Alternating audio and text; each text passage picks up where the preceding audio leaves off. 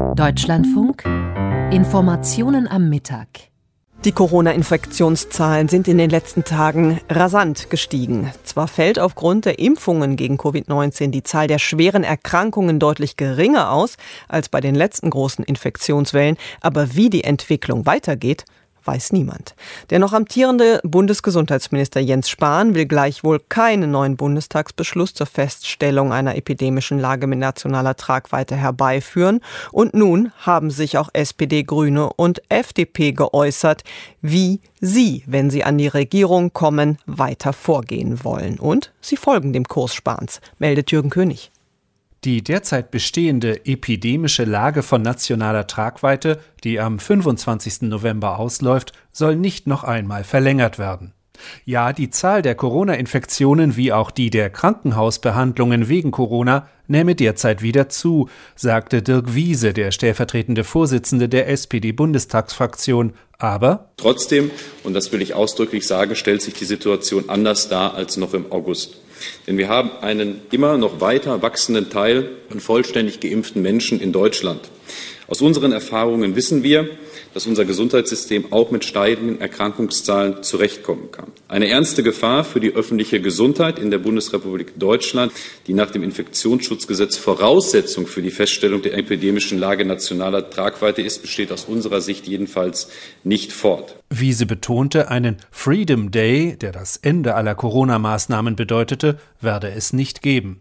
Nach den Vorstellungen der drei möglichen künftigen Regierungsparteien SPD, Grüne und FDP soll bis Ende März eine Übergangsregelung gelten, die den Bundesländern eine Rechtsgrundlage gibt, mit der sie künftig eigenständig auf die jeweilige Corona-Lage reagieren können. Mit ihr sollen die Länder auch weiterhin weniger eingriffsintensive Maßnahmen anordnen können, Maskenpflicht etwa oder Zugangsregeln nur für geimpfte, Genesene und Getestete. Diese Übergangsphase soll bis zum 20. März 2022 dauern.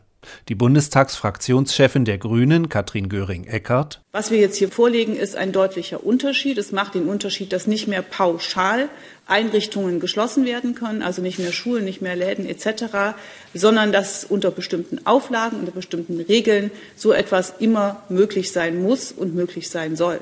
Egal, ob es um Kultureinrichtungen geht, egal, ob es um Schulen geht, egal, ob es um die Zusammenkünfte von Religionsgemeinschaften geht. Das ist der Sinn der Regelungen. Wir legen den Bundesländern den Instrumentenkasten auf den Tisch, sodass sie je nach Infektionsgeschehen auch handeln können. FDP-Fraktionsgeschäftsführer Marco Buschmann betonte insbesondere die Aufhebung bestehender Einschränkungen von Freiheits- und Grundrechten, die in 28a Absatz 1 des Infektionsschutzgesetzes festgeschrieben sind. Sie erinnern sich, um keine Norm gab es so viel Streit, so viel Kontroverse und unserer Meinung nach zu Recht. Es war dieser Katalog, auf dessen Grundlage mit Lockdowns gearbeitet werden konnte. Es ist dieser Katalog, der unserer Meinung nach sogar verfassungswidrige Regelungen wie Ausgangssperren enthält.